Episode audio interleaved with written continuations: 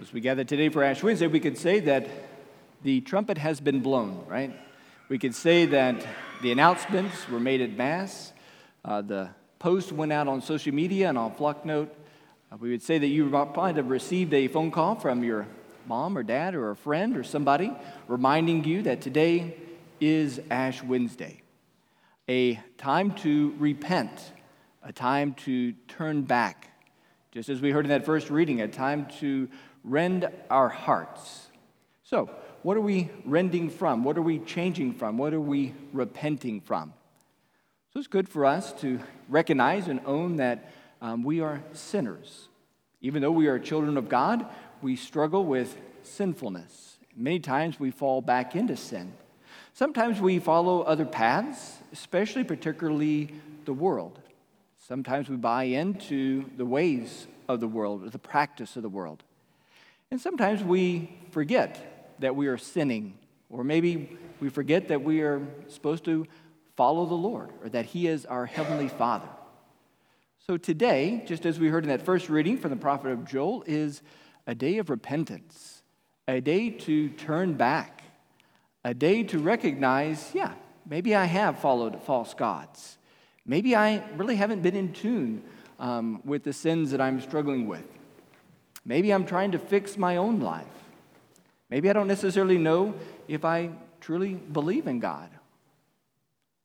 Today is a day to turn back, a time that we prepare during the season of Lent to repent, a time to recenter and refocus, a time to grow. So we want to grow in faith. We want to grow in knowledge and understanding and wisdom of God and not of the world and recognize that we sometimes do get caught up um, in the ways of the world. But recognize that it is the wisdom of God that our heart yearns for. It is companionship with God that our heart yearns for. It is communion with God that our heart yearns for. So, just real quick thought. The words that jumped out to me in the gospel today as I read them were The Lord who sees in the secret of your heart will repay you. So it's kind of interesting. Today, as I mentioned at the beginning of Mass, you're going to receive a cross, as you can kind of see a little smudged cross on my forehead. So, kind of a visible sign to others. Um, I wiped my forehead earlier, and I was like, ah, that's right, Ash Wednesday today. Um, but a visible sign to yourself and to others um, of this cross on your forehead from ashes. So, a reminder that we belong to Christ, that Christ has claimed us for himself through our baptism. That original sin has been washed away. A visible sign and a reminder to us um, that we follow God, that He is the source of our inspiration, He is the source of our mercy and forgiveness, that He is the source of healing, um, that He is the source of all love and affirmation that our hearts yearn for. But tomorrow, or maybe even later today, you probably will take a bath and you probably will wash off this cross, right? But again, it doesn't wash away the fact that God dwells in your own heart. So tomorrow, you won't have this cross on your forehead, but God is waiting in the silence of your heart throughout these 40 days of Lent. God is in your heart. He knows your thoughts, words, and desires. He knows your sins. He knows your doubts, your anxieties, the things that you're struggling with. He also knows your joys he also knows the gifts and talents that He has given to you. He also knows all the blessings He has bestowed upon you. How will you, during the season of Lent, encounter God in the secret of your heart? How will you encounter Him in your prayer? How will you encounter Him in your fasting when you're struggling with whatever you desire to give up during Lent? How will you encounter Him in almsgiving and service and encountering your brother and your sister. God, in the secret, in the silence of our own heart, is hidden, but He sees, and He desires to encounter us in this place. So, my encouragement is as we start the season of Lent and after this Ash Wednesday, that you are attentive to the Lord dwelling in your heart. That you're attentive, that He sees, that He notices. And He's not looking over you, judging you, or or, you know, ready to smite you. He is there in your heart, ready to encounter you. Hey, Lord, I, I struggled today.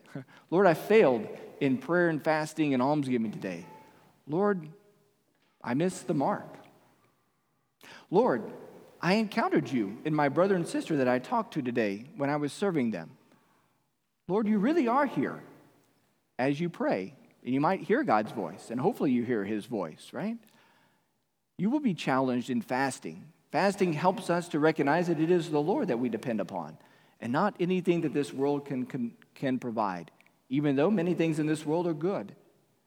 It is God who we um, depend upon um, and whom we seek to live for.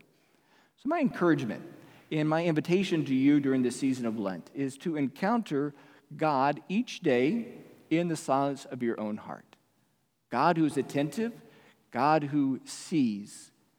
That we don't do fasting or almsgiving or prayer for other people to notice us, but we do fasting, almsgiving, and prayer so we can more encounter the God who loves us, who has saved us, who is sanctifying us, who dwells in our own heart. So, my encouragement for you is to take that next step. Have I noticed the Lord, the God who dwells in my heart? Have I taken time to fast, to pray, and to give alms so that I may encounter Him in a more deeper and real way?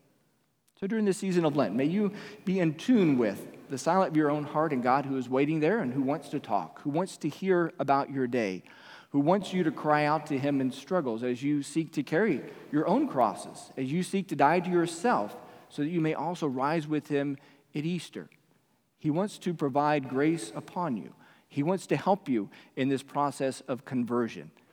And he de- desires to speak and to encounter you in the depths of your heart, in the secret of your heart, where you can have this intimate relationship with him.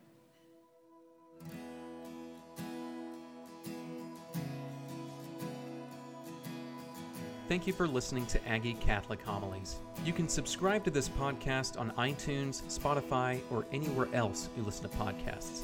Be sure to check out our sister podcast, Aggie Catholic Talks, to hear talks from Magnify, Catholicism 101, and more. Thanks, God bless, and Gig 'em.